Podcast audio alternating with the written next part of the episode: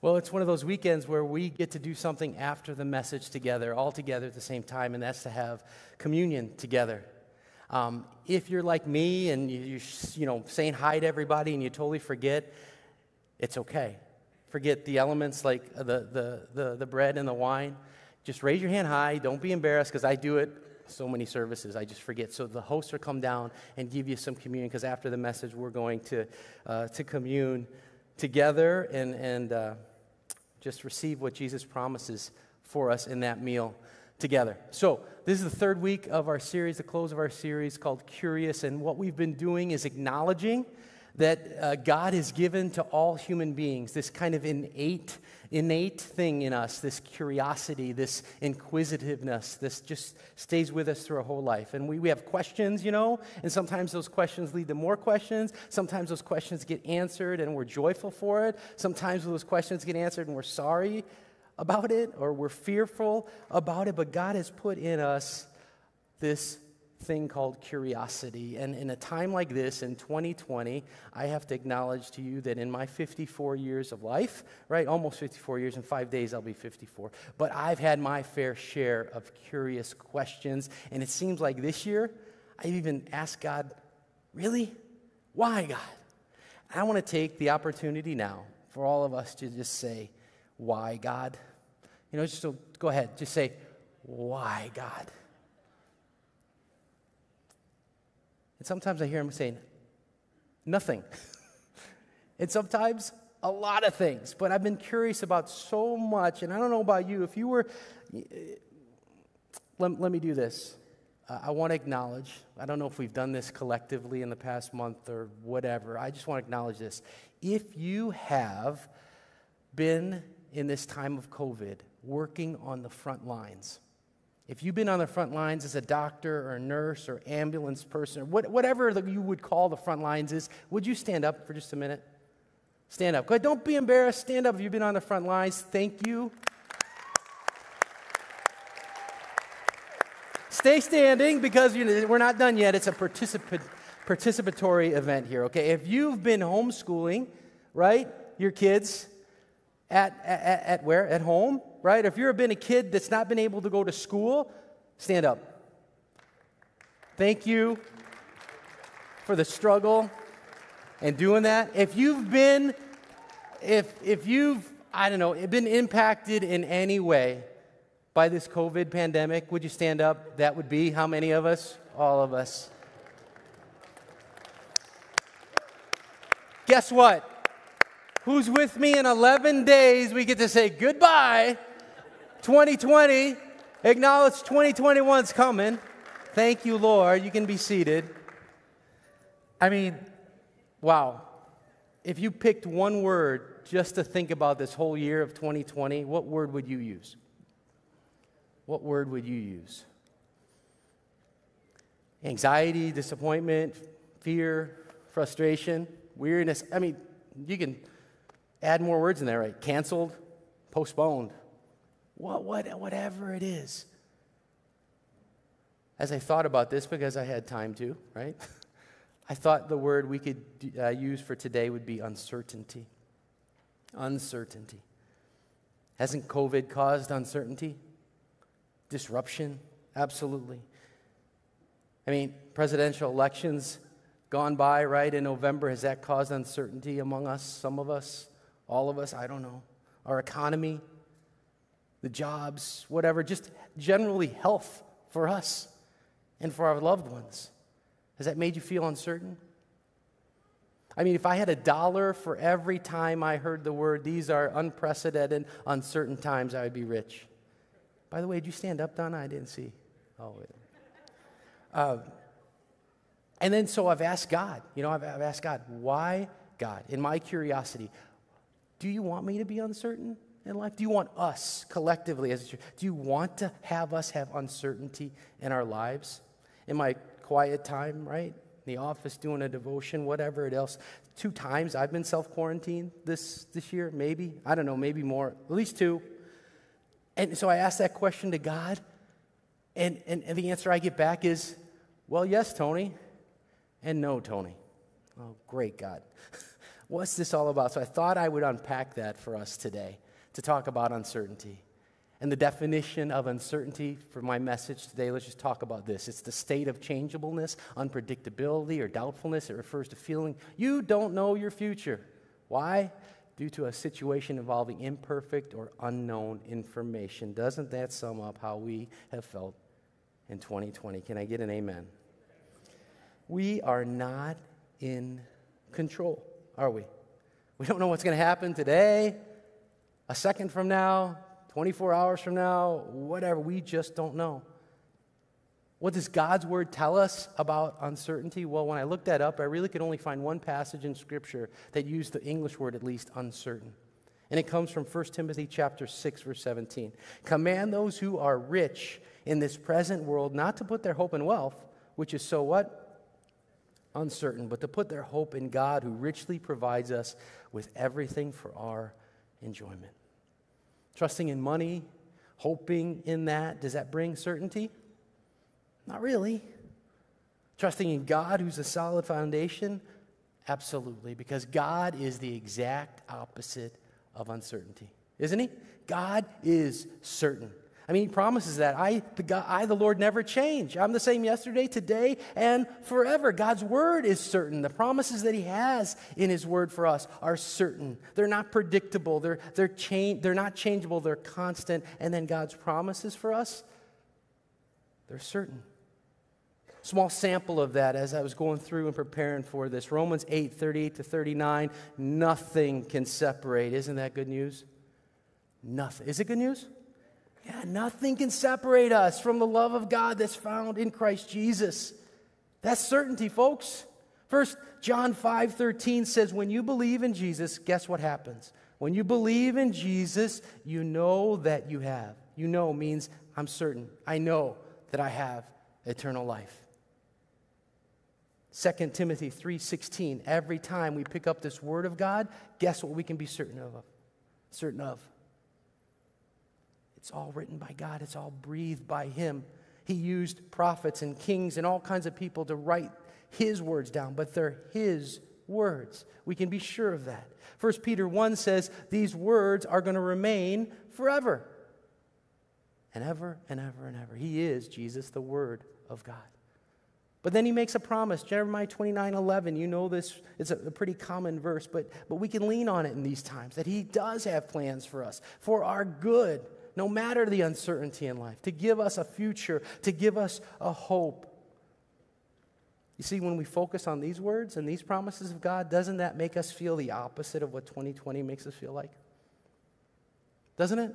Uncertainty, yeah, it makes us feel like we don't know our future because the situation's always evolving and it's imperfect and it's unknown. But certainty in the Lord, well, that gives us assurance that we know our future because we have perfectly known information. He did die, He did rise again, He will come back. Amen?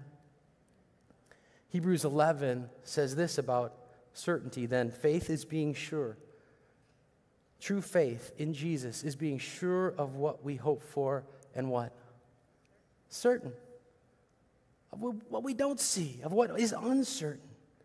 And I love what Philippians 4 6 says that we don't or we aren't, shouldn't be anxious about anything. Why? But in everything, we present our requests to God. And then the peace of God, which surpasses all understanding, would guard our hearts and our minds in Christ Jesus. Certain promises of God that give us hope and assurance. For Christians, that's the solid foundation that we have certainty in the Lord. Yes, God gives us plenty in His Word to be certain about, but at the same time, at the same time, we still have this dreaded uncertainty that just kind of looms over us. 2020 is not finished yet. In fact, as I was driving here, don't want to be the bearer of bad news. Good news is coming. And I don't know what it is, but I just heard on the radio that in Great Britain and England, there's a different strand now of the COVID virus. So they're giving out vaccines. Now, we don't know anything about it, don't know if it's going to come to the U.S., whatever, but is life going to be uncertain in 2021? Yes. Right? Is God certain? Yes.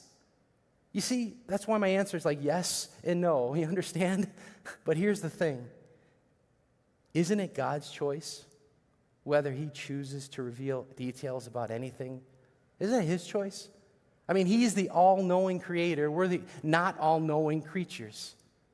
And so when I get to these times when I have this curiosity in my brain, I like to lean on this scripture verse from Deuteronomy 29 29. It says this The secret things belong to the Lord our God, but the things revealed belong to us and to our children, that we would follow him in all the words of his law. The secret things belong to the Lord. What's that mean? It means if God would want us to know about something, he would have written it in his word. Instead, what he gives us is all the things we need to be certain that we need to know. Praise God, he does that in his word. I mean, he tells his disciples clearly that life isn't going to be predictable. There isn't going to be certainty. In fact, there's going to be just the opposite, Jesus says. But in this life, I'm going to be with you. And the presence of Jesus and his spirit in us is going to bring certainty in whatever the uncertain situation there is. Amen? John 16 33 says this I have told you these things, these things about trouble and hardship and uncertainty, so that in me you may have peace or certainty or hope. In this world you're going to have trouble, but take heart. What has He done? He's overcome. He's overcome the world. How? By dying on a cross and rising again from the dead, and all the promises that come with that are ours. You see, what's most important in this life is not to focus on the uncertain, the aspects that change, but to focus on what is certain. So in 2021, would you be along with me asking God, let's focus, God. Help me focus on what's certain, what's true in your word because you're my loving Heavenly Father. You choose to reveal this to me. And the rest, it's your call. It's your call. By focusing on these issues of faith and life, it's going to bring all those uncertain things, all those temporary things. COVID's going to go away. There's probably something else going to come, right? Who cares? We focus on what is certain. And then Jesus then tells us in His Word that is constant. He gives us life lessons, parables or stories. One that we're going to read about is a parable of the 10 virgins or the 10 bridesmaids um, in, in Matthew 25. We're going to talk about that. But before that, I just want to talk a little bit about this overarching kind of thing in, in 2020 or just in the world since, since Jesus has gone and ascended into heaven. Before he did that, he gave us this overarching certainty that we can rely on. And what is it? That he's going to return to earth one day. That's his promise. He is going to reappear on the last day. Think about this when, at Jesus' birth. Remember the angels announcing, hey, today in the town of David, Savior has been born. Guess what angels also did when he ascended into heaven? They made an announcement too. You know what it was? It's found in Acts chapter 1, verses 10 to 11. The moment Jesus ascends into heaven, he, a cloud hides them from the disciples' sight. These words are said. They were looking intently up into the sky, and as he was going, when suddenly two men dressed in white stood beside them, Men of Galilee, why do you stand here looking into the sky? This same Jesus who has been taken from you into heaven will come back. The same way you have seen him go into heaven. That's the promise. That's the certainty that we have. In Matthew chapter 24, Jesus talks all about his return, his reappearance. But in verse 42, it says this Therefore, keep watch, because you don't know on what day your Lord will come. That's the uncertainty. We don't know the day or the minute. I mean, he could come right now. And I, would you be ready? Would you be prepared? I mean, there's so much in the scriptures that talk about this overarching certainty that he's coming back. Revelation 19 describes it this way The certainty of Jesus returning is like a wedding feast. It says, Let's rejoice and be glad, give him glory for the wedding of the Lamb. This is the last day he's talking about, has come. His bride, that's us, has made herself ready. God tells us that this reunion, this last day, it's going to be a feast. It's going to be a wedding feast. And so, the way we endure through the certainties in our life now It's by focusing on these certainties, to be reminded. And that's what today brings, that we would be reminded from His Word that He is coming again. How do we live in this tension of certainty and certainty? We look to his word. So before we get into Matthew 25, let me set the scene, okay? So it's a parable, it's a story of Jesus that communicates a spiritual truth. And so in this, this the backstory, it's a typical Jewish wedding. And this Jewish wedding is not like uh, our American weddings. It's not a celebration for one night, it's like many nights. And it's not just a few hundred people invited, but it's like the whole village which maybe could have been a few hundred people, but it's the whole town. Everyone is involved in this wedding feast, and it consists of three parts. The first part is the engagement. If you ever watch the Nativity story, I mean, it gives a really good example of that, that, that process. But the engagement is usually arranged by fathers of the bride and the groom. The fathers would come together, and it would be essentially a contract. And then after that engagement, there's this betrothal period it's a ceremony where, where the bride and groom come together and the, the closest family members and friends come together. At that point, they're considered married. They're, they're truly married. So if you had to break that betrothal, it would be like getting a divorce. And so even if the husband dies during that time, that woman, even though the marriage wasn't physically consummated, would be known as, as a widow. And during this betrothal period, then, which could last a few months, it could last up to a year, the husband gets a home ready for them to be living or establishing himself in a business or a trade or farming or whatever that is. At the end of that time, then, here's a wedding feast. And it's a festival, and everybody's involved. And it involves torches and lamps because usually a procession comes at, at nighttime. And, and they're going through the streets celebrating for a week long party. And at, at, that, that wedding feast, then, the, like a best man, the best friend of the groom would come, take the hand of, of the groom and put it in the hand of the bride, and they would uh, physically uh, be together and live in a new home. And that's, that's kind of the backdrop because there's so much in Scripture, both in the Old Testament and the New Testament, where, which describes us as being the bride of Christ. And who's the bridegroom? Jesus. We're betrothed to him now. He's preparing a place for us in heaven. The entire church of believers then would be gathered in a giant wedding celebration. So that's the backstory. Go to Matthew chapter 25. If you didn't bring a Bible, we have some for you. It's found on page 1540 at home. If you're watching at home, get your Bibles out. Matthew chapter 25. I'm going to read the first 13 verses. At that time, the kingdom of heaven will be like ten virgins or bridesmaids who took their lamps and went out to meet the bridegroom. Five of them were foolish and five were wise. The foolish ones took their lamps but did not take any oil with them. The wise, however, took oil in jars along with their lamps. The bridegroom was a long time in coming, and they all became drowsy and fell asleep. At midnight, the cry rang out Here's the bridegroom, come out to meet him. Then all the bridesmaids woke up and trimmed their lamps. The foolish one said to the wise, Give us some of your oil, our lamps are going out. No, they replied, there may not be enough for both of us and you. Instead, go to those who sell oil, buy some for yourselves. But while they were on their way to buy the oil, the bridegroom arrived.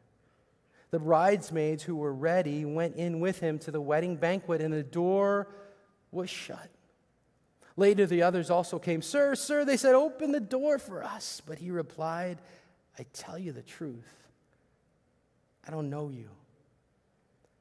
Therefore, keep watch, because you do not know the day or the hour.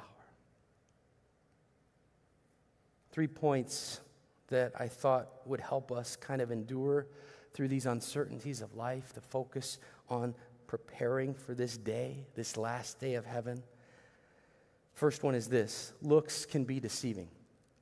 Looks can be deceiving because really Jesus here is opposing this question in the story. Who's really prepared for when he returns? Who's really prepared? Are you? Is your family, your friends, people that you know? Can you tell if they're prepared? Well, not really. Because looks can be deceiving. All these bridesmaids, they took their lamps, they went out to meet the bridegroom, they looked the same, didn't they? But it really doesn't matter how you look outwardly. I mean, you might seem like you have it all together in this life. And some people who aren't Christians, who don't follow Jesus, sometimes they even look better, right, than Christian people do. I mean, I was a missionary to Muslim friends, and sometimes those Muslim people acted better than me. And sometimes people who don't follow Jesus because God has put the moral law of God in all people's hearts, sometimes they do look better than Christians. But what do we have that's different? We'll get to that. You have a personal relationship with Jesus. See, some of us who come in here, you could be visibly hurting. You could be truly physically, emotionally, mentally weak, not all together, yet you rely on Jesus daily. You're in constant communication with Jesus in prayer and reading his word regularly. But only God would know that. What does our outward actually matter? Nothing. Really, it doesn't. Because in this parable, these 10 bridesmaids, what do they reflect? They, they, what do they symbolize? Is, is really the people who have received the wedding invitation. So the church, all the people know about the, the one that's coming. They know the wedding party's coming. They've been invited. They, they, they all look alike. There's nothing wrong with them getting tired and drowsy. We all do that, right? And waiting for Jesus to return. That's okay. But then when the, you know, the, the cry rings out, Here comes the bridegroom. Looks are deceiving. Not everything was the same. What was different? Five were wise, five were unwise. Five were ready, five weren't. You see, Jesus' point today, uh, Jesus' point tell the story applies for us today. Because it's no different in the church today. Normal life goes on, doesn't it? We wait for Jesus to come. Things are the same, right? We get up, we go to work, we work from home, we hear the news, check social media, how many beds are in the hospital, right? That's COVID. Is it surging? Is it not surging? And numbers go up. Vaccines, you keep track of all those, I'm sure. Uncertainties, they loom all around us, don't they? And life just keeps on rolling on and rolling on, doesn't it? As we wait for this bridegroom. But only God knows. Only God knows who truly is ready and prepared because looks can be deceiving. God knows the heart, He knows who has true faith. And only God's, and only if God sees it is what matters, right? Not anybody else, really. Five had saving faith, five were lost. So let me ask you do you believe? Are you baptized? Because faith is required to get to heaven, to this wedding feast that Jesus is describing. So if you are curious about it, if you have doubts about it, if you're fearful about it, guess what you can do? You can always contact us, pastors. Feel free to email me. I'd love to talk to you about it. Right now, if you're watching online, go ahead and click the prayer button. Somebody be happy to pray with you and talk to you about issues of faith in life right now. Second point is this looks can be deceiving, but secondly, it's a personal thing. It truly is a personal thing because each of the bridesmaids had their own torch and lamp. But what is it, what is it that the five foolish they didn't have, but the five did. What was that? Did you catch it? What was it? Yeah, it was oil. And oil is a symbol of the Holy Spirit. Oil meant you had the presence of God in you, you had true faith. And so we're reminded of this in Romans chapter 8, verse 9. It says, If anyone does not have the Spirit of Christ, he does not belong to Christ. Jesus teaches this is how the kingdom of heaven is going to be when he reappears at the end of time. You need your own faith, you need your own oil. Five had the oil, they had the Spirit of God, five didn't. The ones that didn't, they said, Hey, give us some. But Jesus is speaking out the truth here. That's not possible. I can't give the oil of God's Spirit to my children or give faith to any of you. I can't be baptized for you. Hanging around lots of good Christians doesn't make you a Christian any more than parking yourself in a garage makes you a car. You see, you won't be able to stand before God at the door of eternity and say, My parents were Christians, or my wife is a Christian or my husband is a Christian. Without this personal possession of the Holy Spirit, we can't enjoy the wedding banquet. No oil, no salvation. Again, if you're unsure of that, call me online. Contact those prayer partners. That's what they're there for. It's a personal thing.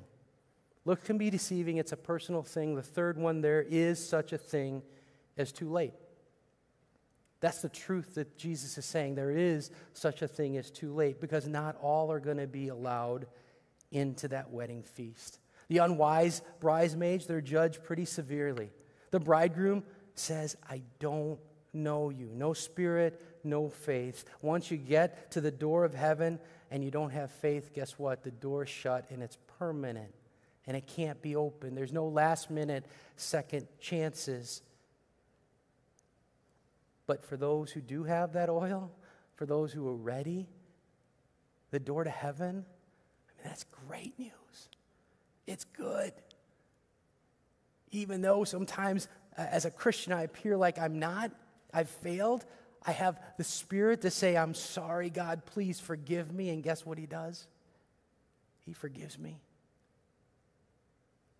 I can say Jesus Christ is Lord, which means I have the Spirit. But for those who don't, it's going to be a day of dread and gloom. But Jesus says, well, God's word says that He wants everybody to know the truth. He wants all people to be saved. He wants all to come to know that we need a Savior. And if I say I have a Savior, it means something about me. It means I need to be saved, that I'm a sinner. And He wants to give us that certainty. So we pick up God's Word and we read that every day. That's the good news you're going to get. And for us who follow Jesus, I want to remind you of this point. It's found in 1 Thessalonians chapter 5. It's good news for all of us. For you yourselves are fully aware that that day of the Lord, that means his second coming, will come like a thief in the night. While people are saying, there's a cure for COVID. No, wait. There's peace and security. Then sudden destruction will come upon them as labor pains come upon a pregnant woman, and they will not escape. But you, you brothers and sisters, are not in darkness for that day to surprise you. It won't like a thief. For you are children of the light, children of the day. And here's the good news for God has not destined us for wrath. He doesn't want that for anybody, but to obtain salvation through our Lord, through our Lord Jesus Christ. He is the only way, the truth, and the life, who died and rose again and will come again. Amen? As followers of Him, we have that certainty, we have that security. Who in your life doesn't have that?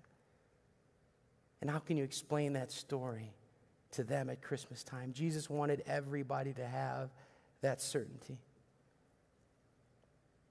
It was about 50 years ago, to the day almost, to the month anyway.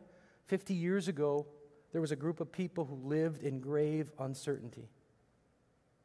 Maybe you've heard this story, maybe you haven't, but our, our U.S. government determined during the Vietnam War that there were 65 POWs living in this uh, notorious Son Tay prison.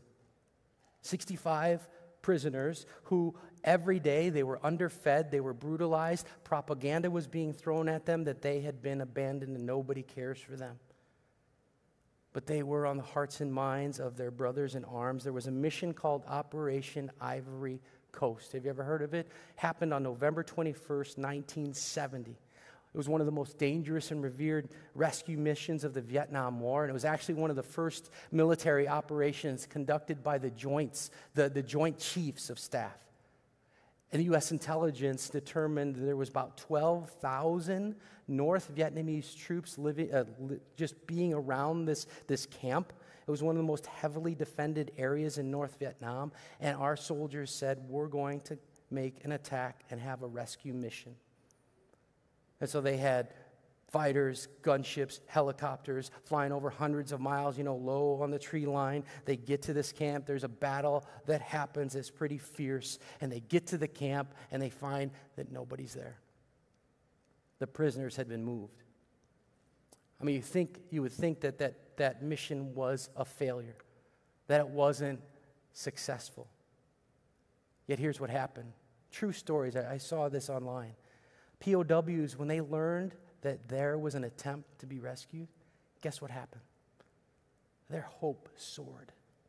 They're like, somebody cares for us. They're going to be back. I know it. Guess what happened? Because even that rescue attempt that failed, they were trans, kind of transported to a different camp that was actually better for their conditions. See, they knew somebody cared, they knew somebody would come back. Isn't that what the Bible does? Reminds us if we're struggling with, with the uncertainty of what has happening in our lives, just like those prisoners who were not rescued that day, who still live in uncertainty, just like us. They knew their brothers in arms would come again, and we know our brother will come again. Amen? You see, if we're tempted to believe that God has somehow abandoned us, then we need to look to the scriptures and know that there is one that's even braver than the special forces that tried to rescue the, the prisoners there. Our hope is in a Savior. Isn't a Savior who was born in a manger, who lived a perfect life for us, who suffered and died on a cross for all our sins, who rose again for our salvation, who promises is going to come back to life. I saw this, this uh, quote, I'll read it, but as you look at the, the, this picture, think about this, okay? God promised He would send a Savior. He did. God promised that Messiah, that Savior, would suffer and die for us. He did. God promised that Jesus would rise again, and He did. God promises that Jesus will come again, and He, He will. That's the certainty that we have, that we have a place in that wedding banquet because we're ready, we're prepared. We have the oil of the Holy Spirit to say, Forgive my sins. Help me look to the cross. Help us fix our, our eyes on Jesus, who is the author and perfecter of our faith. Amen? When you feel that anxiousness rising, when you're discouraged, open up the Bible. This gospel writer, his name was Luke, did the biography on Jesus. Life. I think he knew how much we yearn for certainty. Because he wrote this in the opening words of Luke 1. He said, Many have undertaken to draw up an account of the things that have been fulfilled among us. With this in mind, since I myself have carefully investigated everything from the beginning, I too decided to write an orderly account for you. Why? So that you may know the certainty of the things you have been taught. I envision, in my mind anyway, that Luke, he's this physician, you know, by profession, he's not a Jew. He's making this investigation, right? He's going back to the fields of Bethlehem. Where, where were those shepherds on that night that Jesus is born? Where were they? What, what exactly? Can you tell me what, what exactly did that angel say? Luke chapter 2, today in the town of David, a Savior has been born to you. He is Christ the Lord. This will be a sign. Why? To give you certainty, to know that this is true, it's really happening. You'll find a baby wrapped in cloths and lying in a manger.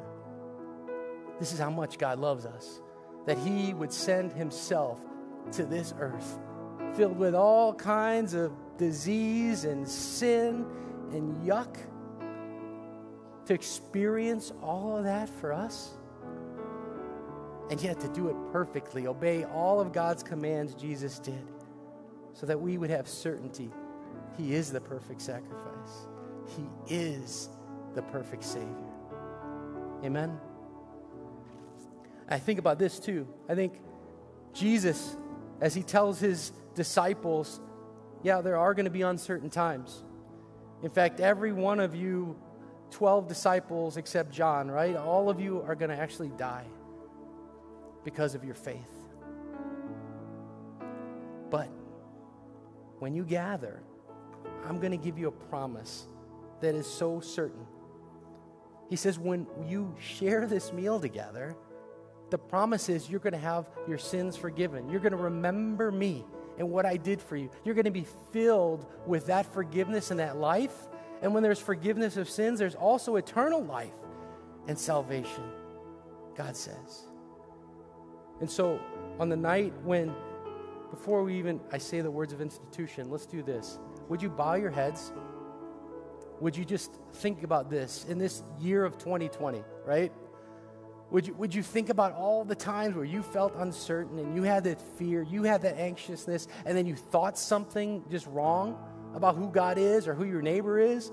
You said something or did something, anything this week that you are sorry for? This is the time now to say, God, I thank you, your spirit's in me. I'm sorry.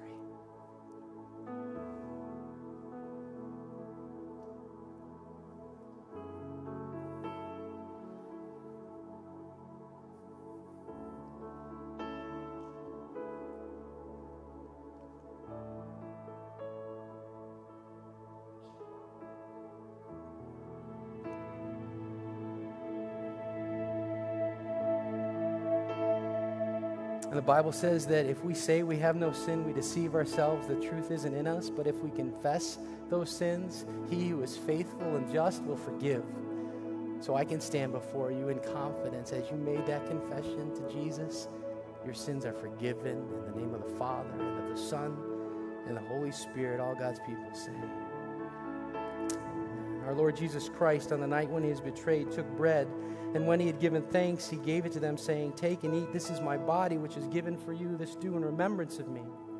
In the same way, also after supper, he took the cup. And when he had given thanks, he gave it to them, saying, Drink of it, all of you. This is my blood of the new covenant, which is shed for you for the forgiveness of sins. Brothers and sisters, take and eat the body of Christ, given unto death for your sins.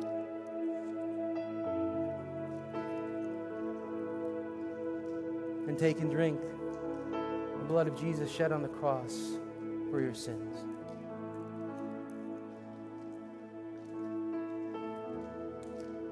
And now know with certainty that you have eternal life, that your sins are forgiven, and that you can go in these next four days be prepared to celebrate his birth. Amen.